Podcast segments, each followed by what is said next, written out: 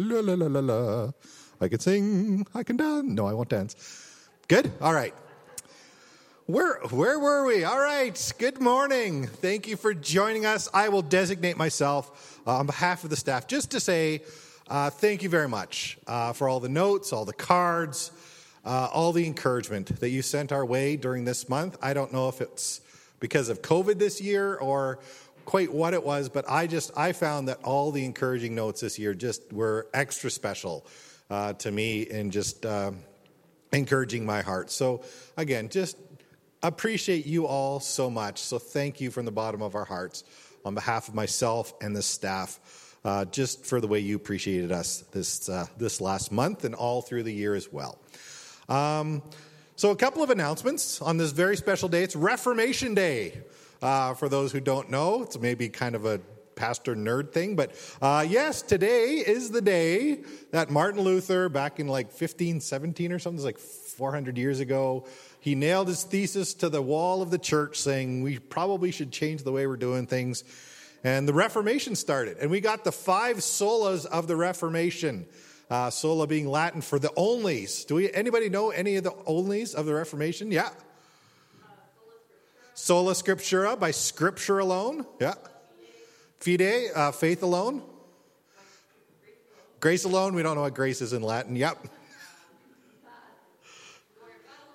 Uh, glory of God alone and and by Christ alone. So yeah, so that's what, which is a pretty, yeah, well done. All right, choose a new category. All right. Oh, yeah, grace alone, faith alone, by Christ alone, to the glory of God alone, uh, by Scripture alone, which is a pretty good foundation for a church uh, when you really think about it. So special day, but a couple of announcements uh, just to let you know about if you want to look in your bulletin. Couple of things. Uh, we sent out a survey as a church not too long ago. It came as an email. Uh, you can also go to the website, uh, northgate baptist dot c a, and complete it there. We're just encouraging people to fill that out. Um, just gives us a little bit more information on how people are accessing the church services, accessing the, the website, all those kind of things. Uh, so again, we just would really encourage you to fill that out. Uh, it'll help us a lot in, in sort of some of our planning uh, moving forward. We are also, as a church, planning a concert of prayer. Uh, just a time we're going to gather, we're going to pray, we're going to reflect, we're going to just sing songs of praise. Uh, it's going to be a wonderful evening. Uh, that's going to take place here at the church November twelfth at seven p.m. Uh, so please join us that as we just seek the will of God together as a church. Uh, we also this Friday... I'm Pastor Mark, the associate pastor here. For those of you who might not know, I'm so grateful that Pastor Mark has afforded me the opportunity to share the Word of God with you this morning. Wasn't the worship team great this morning? They did an awesome job. Thank you so much. Uh, when they sing the goodness of God, I just sort of have to stand still, and uh, because, you know, I don't want to fog up too much, and I just recognize how good, how good God is, and how good He has been to us, um, even in in the recent um, recent history. Uh, bringing us here to Edmonton and to this church, and we have felt so loved and welcomed by you. And uh, the goodness of God just overwhelms me sometimes.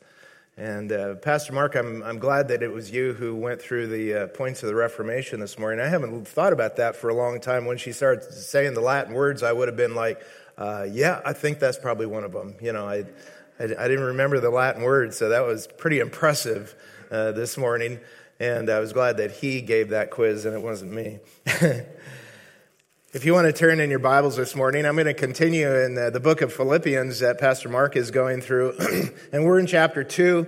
My voice is a little bit rough this morning. I think it's me adapting to the environment of Edmonton, the new dry air and whatnot. So, uh, you know, you get other things other than COVID these days, you know. So it's not that. It's probably just, you know, the environment that I'm trying to get used to. Um, so if I take a little bit of a drink once in a while, that's probably why. We're in Philippians two, beginning in verse nineteen.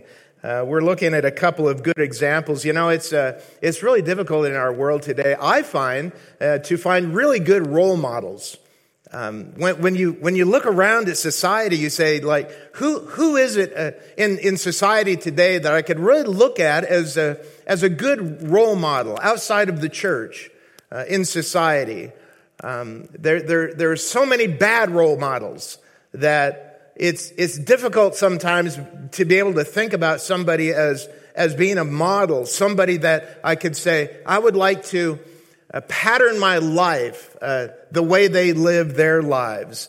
Uh, it's thrilling, however, to see when there are those who rise above the crowd, is it not? It's thrilling to see people who who rise above uh, the the crowd of immorality, the the crowd of liars and cheaters, the crowd of the hard-hearted against God. Uh, there there there's not very many of them. They're few and far between, but if you look carefully, you can find them. I uh, this week I was just trying to think about people that might be good role models that we, that people could follow after. And you may agree or not agree with some of the names that I'm going to suggest this morning, but but I thought of uh, Tim Tebow, and he was a previous N F L football quarterback uh, who uh, oftentimes, whenever he made a good play, he would take a knee. And he would he would point heavenward and bow his head in thanksgiving to God, a committed Christian. And and the oh man, the media just went after him for uh, you know his his views on, on Christ and God and and and and bringing attention to God. And that kneeling became known as Tebowing, by the way. And and he was criticized for what he did, and yet he lived out his faith. He was committed to Christ, and he is committed to Christ and continues to serve him today. Or I think of Billy Graham. Uh, Billy Graham was often um, criticized for his methodology in evangelism. For example, he would allow certain certain religious groups sit on the stage uh, with him uh, during a crusade. It was a methodology of of trying to get people to come uh, who who who would not know Christ and to share the gospel with them. But he was he was terribly criticized oftentimes, and some groups ostracized him Uh, completely because of it. But Billy Graham always maintained financial and moral and spiritual integrity, and he was considered as the pastor of America. Or how about Sarah Palin, uh, former governor of Alaska, vice presidential running mate of John McCain in two thousand eight. Regardless of what you think about her politics, she was always very open about her Christian faith.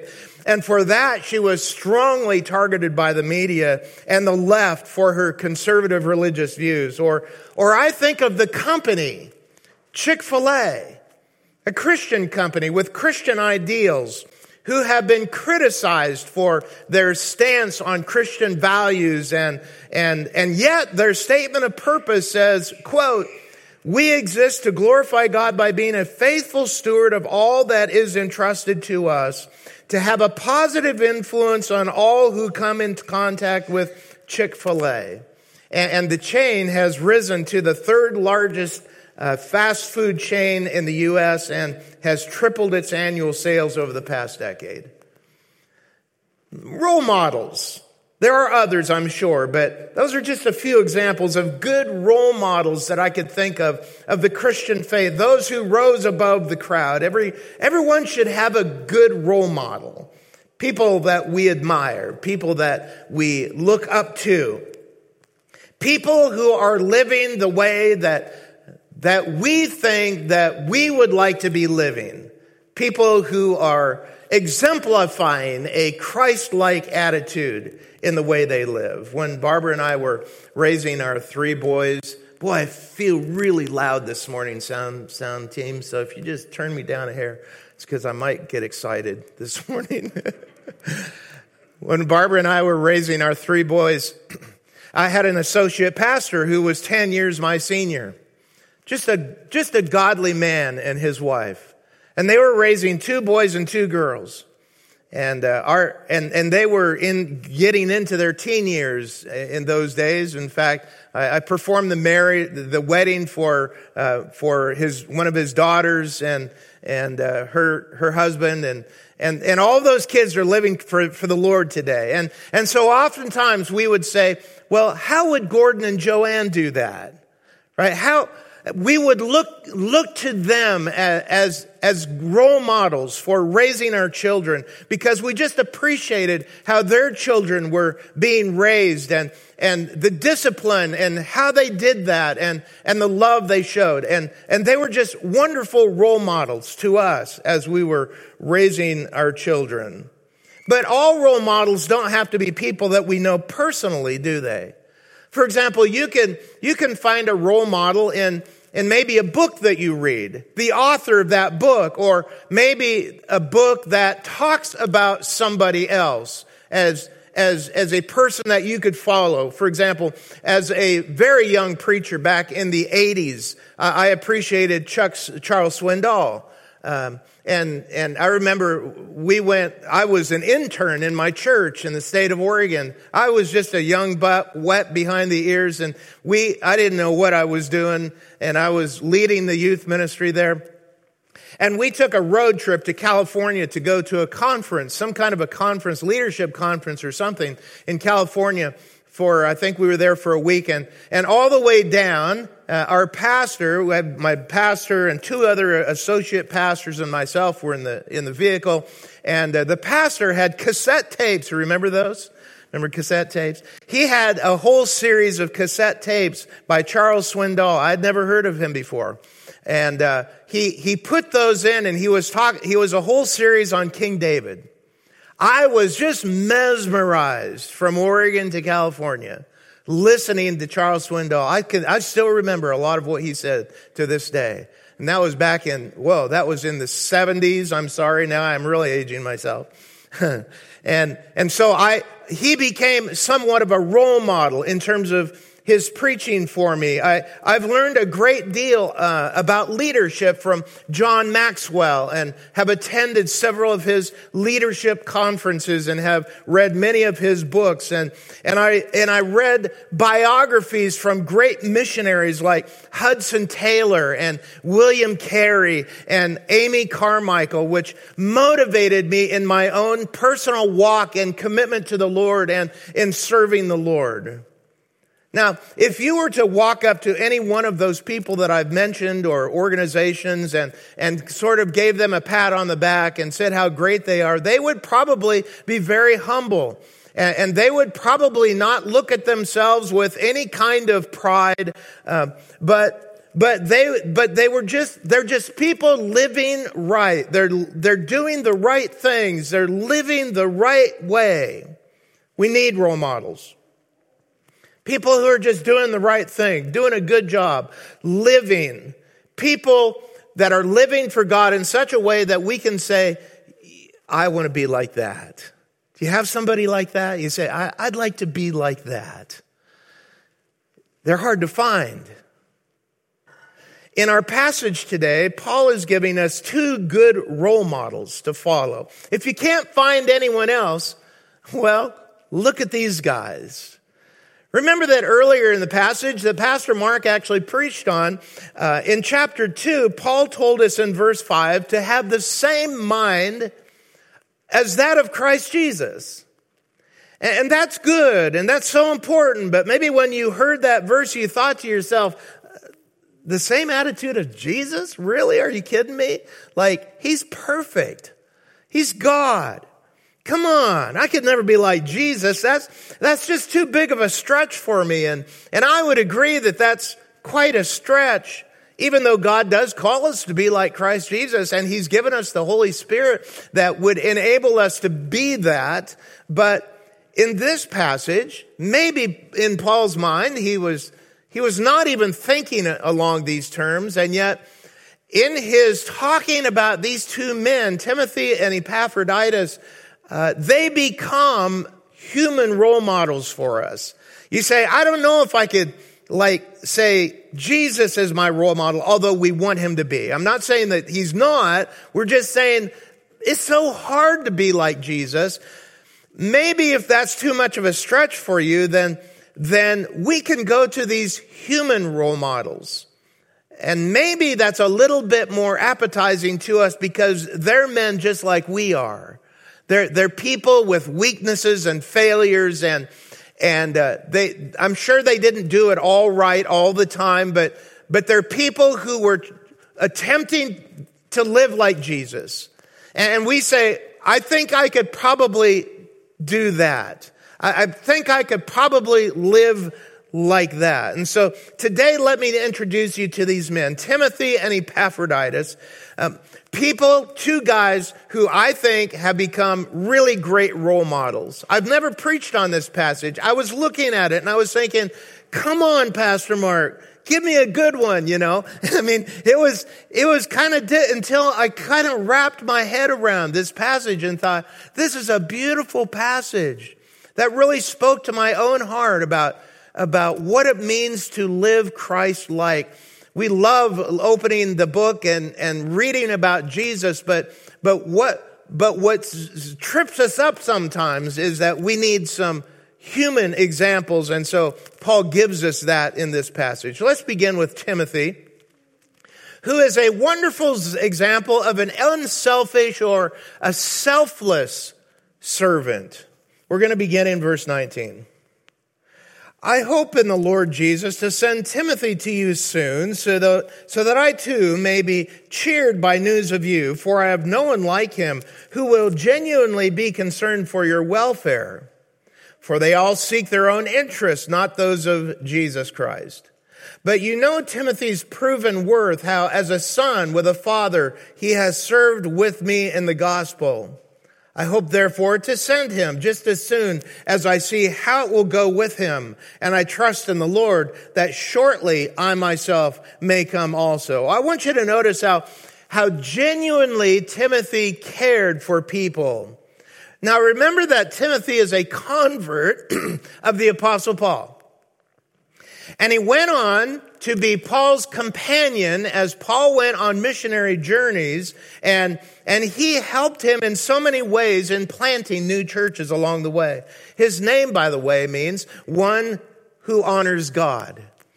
And I love that. Our, our first son's middle name is Timothy, Ryan Timothy, one who honors God. And I think this Timothy portrays, or he fulfills, Uh, the the the uh, the definition of his name so well. In fact, Timothy helped plant the church at Philippi, and then he stayed on to help to train uh, some people to carry on the work there before he went on to plant other churches on his own and with the Apostle Paul. But the question is, why would he do that? Why would Timothy do that? I mean, why why would he leave a good job, a good secure job, nine to five, pretty good salary, good benefits, good retirement plan, some time off, time on the weekends to be able to spend with his family, and and and throw frisbee with the dog, and and mow the lawn, and and watch football at night? I mean, why why why would Timothy give all of that up to travel all over the known world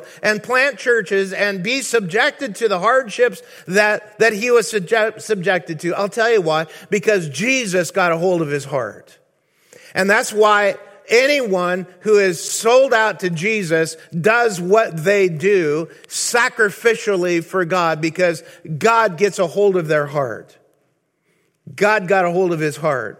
And then maybe, maybe he read Philippians chapter two, or maybe the Apostle Paul told him about Philippians chapter two of Jesus, who gave up his equality with God and emptied himself for mankind through death on a cross to save us from our sins. And Timothy didn't just read those words as words from the page and, and nice words about a great man, but rather he took those words onto himself, thinking that if Jesus did that for him, then he should be willing to give his life for others.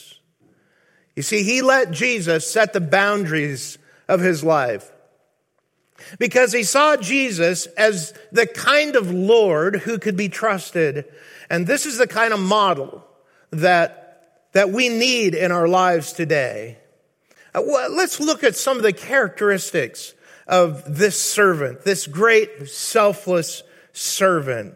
I want you to notice, first of all, that he puts others' needs above his own needs. In verse twenty, we read, Paul said, "For I have no one like him who will be genu- genuinely concerned for your welfare." And that, that word genuinely carries the idea of a birthright. Do you remember that, that Esau gave up his birthright for a, a bowl of, of stew? The birthright was very, very important. It meant that the firstborn, he would kind of get it all. Like he, he had the birthright. He had the first of everything. Timothy wasn't just serving God out of an obligation or a duty.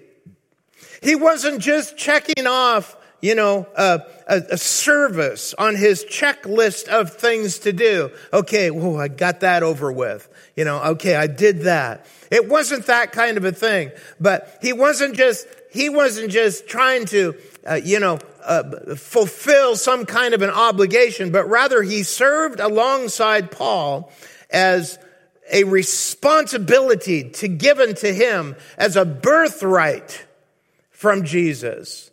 He was committed to people because he was committed to Jesus, and because Jesus cares, Timothy cared.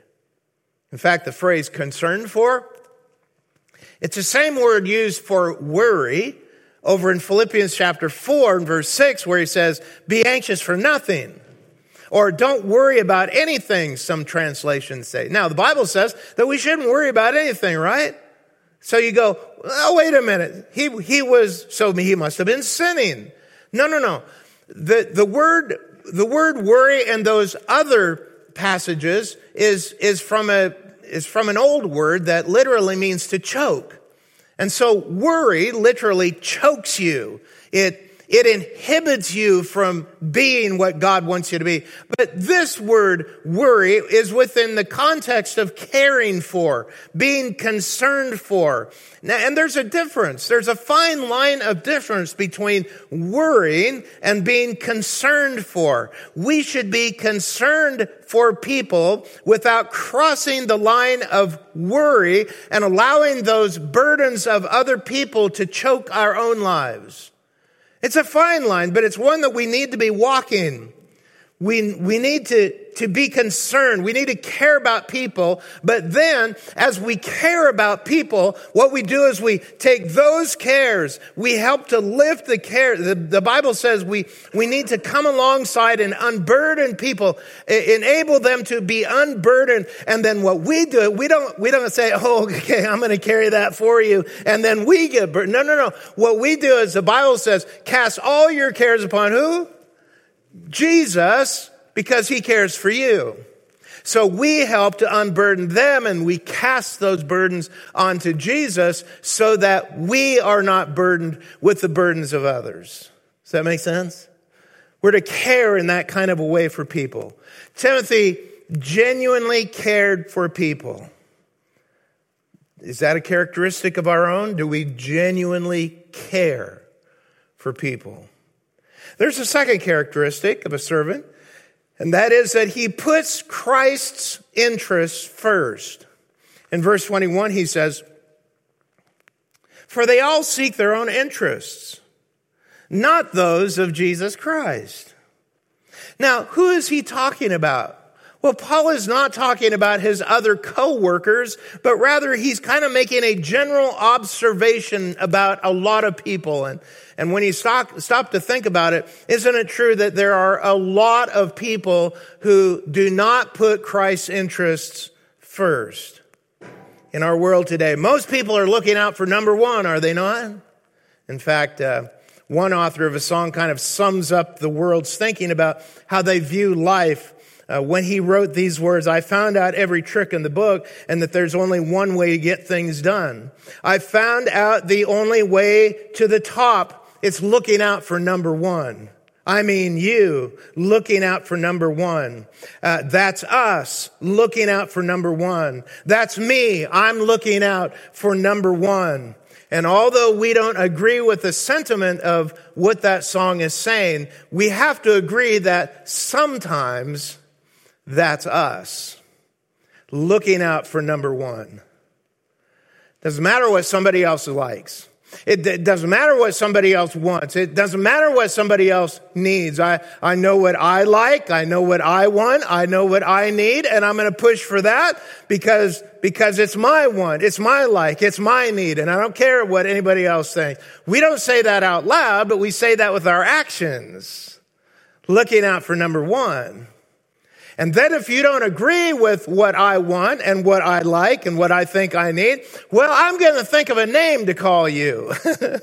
I'm going to call you, uh, you know, self-centered. I'm going to call you stubborn. I, I'm going to call you prejudiced. I'm going to call you uncaring, not stopping to realize that the words that we've just called somebody else are pointing right back at ourselves, that we're the ones who are stubborn, uncaring.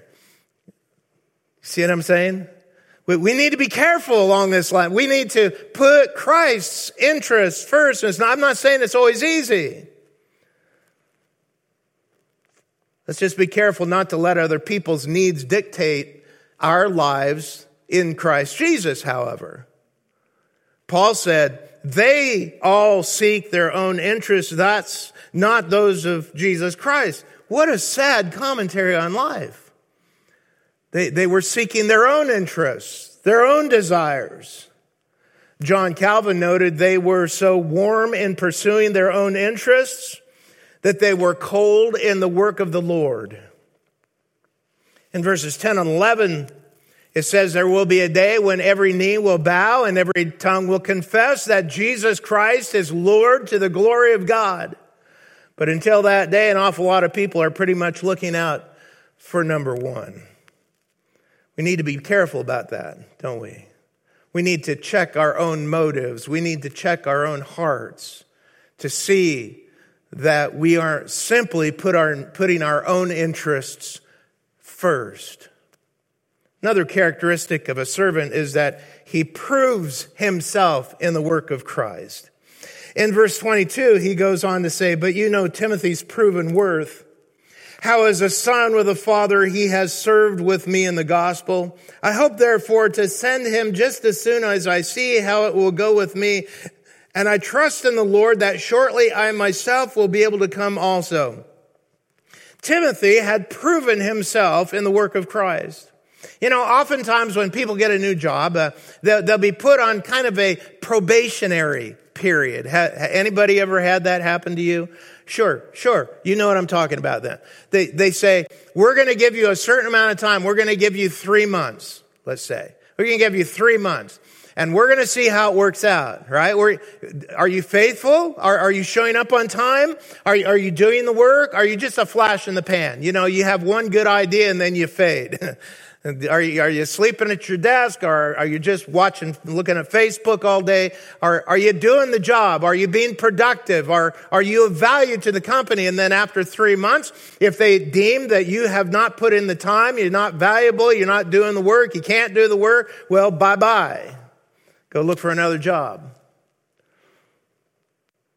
In the time that Timothy traveled with and ministered alongside of Paul, he was on a probationary period, and he was deemed to be found faithful and reliable. He was a faithful servant. Week in and week out, he, he proved himself to be a faithful worker of Christ. And so Paul said of him in verse twenty-two, as a son with a father, he has served with me in the gospel. Now he's talking about the days when a son would go out and he would work alongside of his father as kind of an apprentice. And so maybe he was a blacksmith and the father would teach him the trade. He would say, here's the metal and here's how you fire it and here's how you hammer it. Or if he was in the field, he would say, here's how you plow the field. Here's how you sow the seed. Here's how you take care of the livestock. And he was an apprentice, and he would come up under his father and he would take on the trade of his father. That's what Paul is referring to here. And Paul says, Timothy was a great apprentice. He served alongside of me. But now I want you to notice that he did not say that Timothy served me, but rather it says that Timothy served with me. Now they become partners in the gospel. Together, they're both serving Christ. And I think that's how we ought to be looking at serving Christ, as the body of Christ. One person isn't more important than another person, but everyone has a role to feel. I've always feel very uncomfortable standing up front and saying, yeah, he's great, you know, yeah, people clap for me. I think, no, no, no, no. I, I should be sitting down there with you and we clap for each other. That's how I feel about it. We, we ought, because we're servants together. Everyone has a role. Everyone has a gift. Everyone has an ability. And as we come alongside, we all pull a certain part of the weight together. It's the body of Christ. It's not one person in Christ serving everyone else or they serving them, but rather it's one. It's, it's, it's a complete oneness. Our service should not be for the, the sake of making ourselves feel happy or or ourselves feel fulfilled. We we shouldn't say, well, I didn't I that didn't make me feel very good, so I'm not going to do that anymore. Right? No, no, no, no. It's it's not about how you feel. It's about the value that we add to whatever that we put our hands to in serving the Lord. And every hand is is important.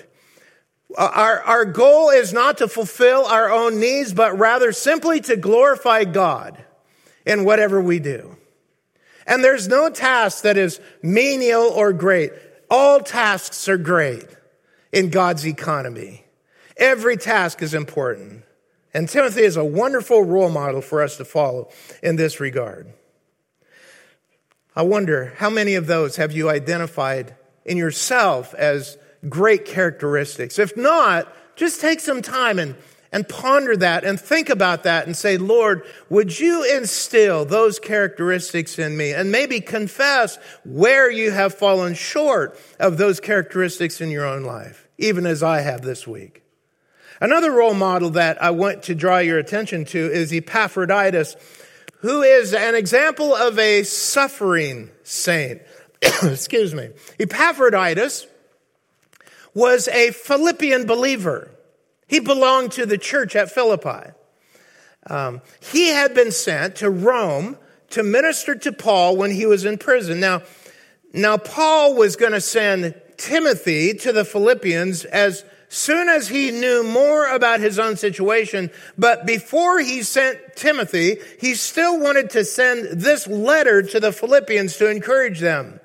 And the man that he chose to send back to the Philippian church was this man, Epaphroditus. Whereas Timothy is a great example of a selfless servant, uh, Epaphroditus come, becomes a role model of a suffering servant. Now, you'll recall in verses twenty-seven to thirty, we find out that Epaphroditus nearly died. He got an illness of some sort. And so when Paul sends him back to the Philippian church, Paul honors him. And we see some principles to follow in this role model. First of all, we see that serving Christ never exempts us from suffering. Serving Christ does not exempt us from trouble. We begin in verse twenty-five. And twenty-six. I have thought it necessary to send to you Epaphroditus, my brother and fellow worker and fellow soldier, and your messenger and minister to my need, for he has been longing for you all and has been distressed because you heard that he was ill. The, the problem with reading somebody else's mail is that sometimes you don't know the context. And so it's hard to figure out what's going on. And, and so let me just help you with that. When the Christians at Philippi heard that Paul was in prison in Rome, uh, they, they raised up an offering in Philippi and they said, Epaphroditus, we want you to go and deliver this offering to Paul. Because you see, when you were a prisoner in, in any kind of prison in the ancient world and in Rome, uh, the The government didn't take care of your needs. Like, he didn't have a television in his cell, and, you know, he didn't have a nice comfy couch, and they, they didn't feed him three meals a day, and, and, and they, they didn't take care of him when he got sick because it was chilly and drafty and cold in that dungeon. But, but people had to take care of his needs. People took care of family needs. And so they sent Epaphroditus with this love gift, an offering. And Epaphras stayed on for a while to assist Paul in whatever way that he could while he was there in prison. Now, this was a risk for Epaphroditus because, you see, Paul had been had been um, had been accused of a capital punishment, a capital crime. So in Epaphroditus going and helping him, uh, he was in risk of being accused of the same crime. So it was a big deal for him to go. Now, while he was at Rome, he got sick. We don't know what kind of a sickness that he got, for sure. But some historians have speculated that he may have fallen ill with the notorious Roman fever that sometimes swept through the city. I read that some people may, some people think that it may have even been malaria. And some people even go so far as to say that malaria may have been one of the factors that led to the fall of the Roman Empire. It was so serious. We don't know for sure. It's speculation. But God spared the life of Epaphroditus. He had a sickness that was so serious that he should have died from it. But God raised him up from his sick, sick bed. And now he's anxious to get back to the, the, the uh, believers in Philippi because they were anxious to see him. They, they loved him so much that they wanted to receive him back. At, Now think of the kind of guy he must have been, that they were so anxious and so worried and concerned about him. He was sick, and now they want to see him again. Now maybe that helps us to see why Paul made certain statements about Epaphroditus that he made, and I don't have time this morning to, to go over all of them. In fact, I'm probably over time now. But let me just give you an example. He calls him brother, not just friend, but brothers in Christ. We're, we're seeing a lot of division in our world today, are we not? And even in the church of Jesus Christ. And you know, the first century church, they, they faced the same kinds of divisions that we face today, political and racial and, and ethnic. But the gospel, when the gospel gets into a person's heart, the gospel makes a change and he turns us into a family. And in a family, our differences are erased or overlooked for the sake of Christ. And now we can worship God and serve God together as one, no matter our race, our ethnic background, our color of our skin, our language. We are family in God. Paul saw Epaphroditus as a brother. And oftentimes we'll, we'll say to each other, hello, brother. Hello, sister. That's not just a name. That, that's a reference to our unity in Christ. In the midst of this brotherhood, we see these family members, Paul and Epaphroditus, who are suffering together. You see, just because we serve the Lord doesn't mean that we are exempt from hardship. It doesn't mean that we may not face financial difficulty or that we'll never get sick or that we won't suffer any tragedies in life. In fact, history is, is full of those kinds of examples. Just read some of the biographies of the great missionaries of the past who went on the foreign field and suffered all kinds of hardship, losing family members and getting sick, and, and it was horrible for some of them. The Christian life is rooted in the cross. No cross, no Christianity. Jesus died on a cross. He suffered on a cross so that we might know forgiveness from sin today. We also see the example of how burdens bring joy.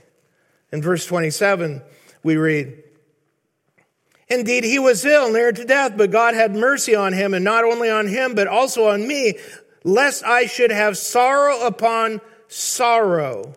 I am the more eager to send him, therefore, that you may rejoice at seeing him again, and that I may, may be less anxious." In verse twenty-six, when it says, "He has been distressed because he heard that he was ill," that word distress is the strongest of three Greek words used in the Bible for sorrow and distress. And as a matter of fact, the, the only other place in, in the New Testament where this particular Greek word for distress is used is when Jesus is in the Garden of Gethsemane. That's how strong of a word it was. Now, here's the amazing part. Epaphroditus was not distressed because he was sick, but he was distressed because he heard that the Philippians were distressed because he was sick. You see, he was more concerned about the Philippians than he was even about himself. That's the kind of man he was. Ministry increases our burdens along with our joys. You might not see the connection, but let me try to help you. Verse twenty-seven, indeed, he was ill, near to death, but God had mercy on him, not only on him, but also on me, lest I should have sorrow upon sorrow. You see, Epaphroditus had this illness that should have taken his life, but God had mercy on him. God healed him. And Paul said that it was not only mercy on Epaphroditus, but it was also mercy on me that spared me of more sorrow. And so Paul continues in verse twenty-eight, I am the more eager to send him, therefore, that you may rejoice at seeing him again, and that I may be less anxious. As much as Paul loved Epaphroditus, and maybe as much as Paul needed Epaphroditus, he was eager for him to go back to Philippi for their sake. Because why? He knew that Epaphroditus would bring them more joy and that he would be a greater ministry to them. And there's an example of a servant of Christ putting others' needs above his own. And in the end, everyone found joy. Now, the last two verses, it really draws things together for us and helps us with a nice, neat application. I wish I had time to unpack that this morning. Let me just give you the brief outline. Verse twenty-nine. So receive him in the Lord with all joy and honor such men, for he nearly died for the work of Christ, risking his life to complete what was lacking in your service to me. I see three applications. I'll give them to you quickly. First, it was a joyful reception. Notice he says, receive him in the Lord. How do we receive somebody with joy? We receive them in the Lord. Why? Because sometimes our joy is lacking, but the joy of the Lord is never lacking. So our hope, our, our, our, our, our greatness in life is not found in my own joy, but in the joy of the Lord. The joy of the Lord is my strength. The second application deals with honor. Paul said, honor such men. In other words, encourage him. He's not flattering him, but he's talking about what God had done through him by the Holy Spirit. And he said, honor the Holy Spirit for what God had done through him. He said, encourage him. How many of you know of anybody who is too encouraged? Too encouraged. No, I'm not going to. You don't need encouraged. Like, you're way too encouraged. Nah, I'm not going to encourage you. You're like, you had too much encouragement this week, right? Anybody anybody experience that? No. No, I I think we live in an, in, in an age of encouragement drought. You know, people are people are shriveling up for lack of encouragement. And Paul says, encourage him. And we have to encourage one another. The third application deals with care. Francis Schaeffer once said, if we do not If we do not show beauty in the way we treat each other, then in the eyes of the world and in the eyes of our own children, we are destroying the truth we proclaim. Wow. Have you noticed how care kind of flows through this entire passage? Uh, he and Timothy care about the Philippians as they care about them.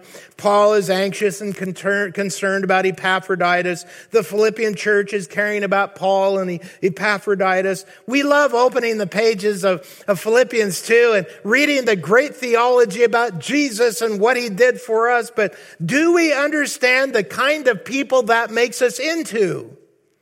Do we understand the kind of joyful reception and honor and deep care we're to give one another in Jesus' name because of that great theology? How dignifying, how humani- humanizing it is to be cared for and to care for one another. And Timothy and Epaphroditus were two great godly examples of Christ-like servants who make excellent models for us to follow today. Timothy, a great example of uh, selfless servitude. Epaphroditus, a great example of a suffering servant. And they show us that to stay others-centered, we must stay Christ-centered because he's our ultimate example. Do you know him? Do you know Christ as your Savior? Those who are listening online, do you know Christ as your Savior today? If not, he's the reason, he's the hope, he's the way, the truth, and the life.